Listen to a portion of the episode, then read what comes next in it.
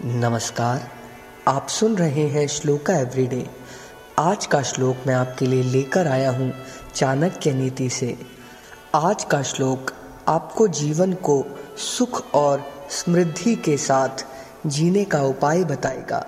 आइए, कंठस्थ करें आज का श्लोक।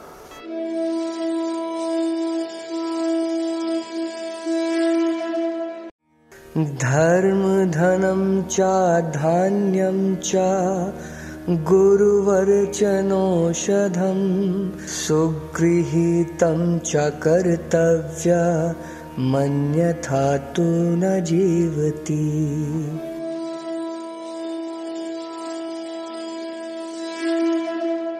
अर्थात जीवन को सही से बिताने के लिए धर्म का आचरण, धन पैदा करना अन्नों का संचय, गुरु के वचनों का पालन, अनेक प्रकार की औषधियों का संग्रह विधि पूर्वक और यत्न से करना चाहिए।